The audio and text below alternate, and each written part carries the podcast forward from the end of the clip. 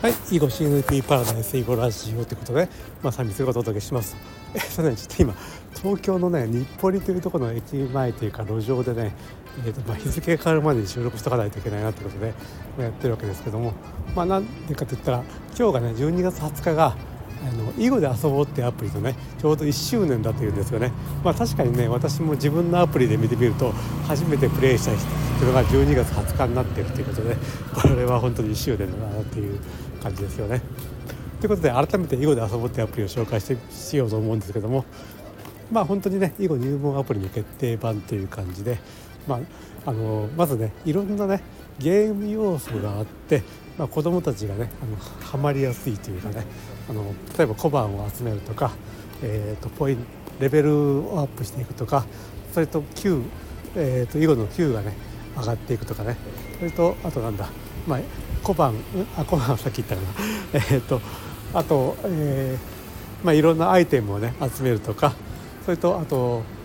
ミッションがあるんですね。ミッションクリアみたいなねことがあったりとかね、いろんな要素があって非常に楽しいということが一つ。それからねあのこれ非常にね細かなとこまでいろんな、えー、っと神経が通ってるというかね、これあのプロの先生さんにんがねいろいろけんけんがくがく議論しながら作っていったらしいんですけども、まあ吉原ゆかり先生と大橋博文先生とそれから風間純先生ですよね。それがね、まあ、一つ典型的な例を挙げると、あの石を囲んで取った時にね石が消える感じのアニメーション、それがねあのそのタイミングとかその消えるまでにかかる時間とかがね非常に細かく調整されてると思うんですよね。あのこれ何も考えずにやると石が運ばれた瞬間にパッと石が消えてしまうとね、例えばうって返しとかね放り込んでパッともう何が起こったか分かんないみたいな感じになるんですけども、囲碁で遊ぼうはその囲まれて石が消える時にふーっと消えていく感じがあるんでね、非常にこの辺がね分かりやすくなっていると、まあ、これが一つの典型的な例なんですけども、まあ、いろんな意味でこうか細かくね調整されていて、えー、と考え抜かれていると。あ、えー、と一番大切なことを言い忘れてますよね、えー、と無料アプリでしかも広告もないしアプリ内課金もないと、これがねすごいですよね。これは結局あの囲碁愛好家の方がポンと、まあ、にせんまんでしたかねお金を出すということでこれを作ったということで、えー、っとそれでですねあの、まあ、これ広告がないアプリ内課金がないということで、例えば小学校とかでね現場でその、えー、タブレットにね小学校とかで使えるタブレットにこのアプリを導入するということがね、えー、とやりやりやすくなってるというわけですよね。まあそれはそうですよね。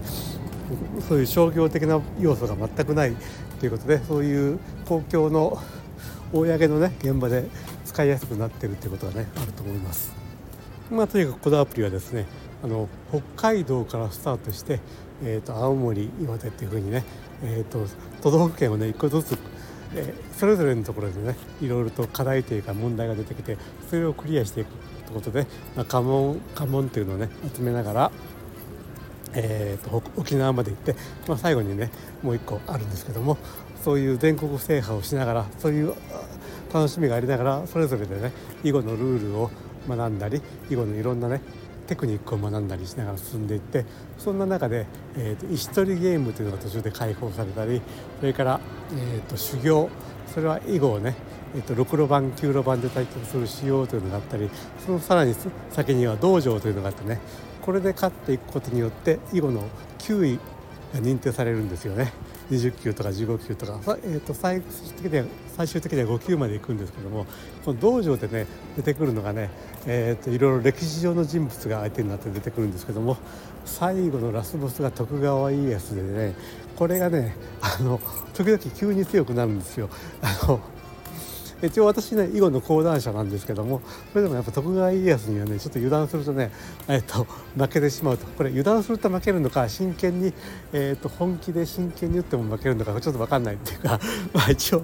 まあなめぷじゃないけど、あの一応入門者向けのアプリということであの多少なめた打ち方をしてたのかなと思いながらも、もしかすると真剣に打っても負けるかもしれないと、ちょっと確確率確変というかね、徳川家康が時々強くなったり弱くなったりするみたいなね、そんな感じのやつで、えー、と非常に楽しめるものになってます。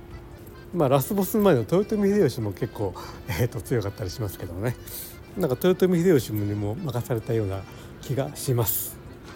まあ、そんなこんなでね、いろんな楽しみ方があって、まあ、飽きずに続けられて、えーとね、本当にいろんな勉強ができるというこの囲碁で遊ぼう、えーとまさにね、えーと囲碁入門アプリの決定版と思うんで、これをね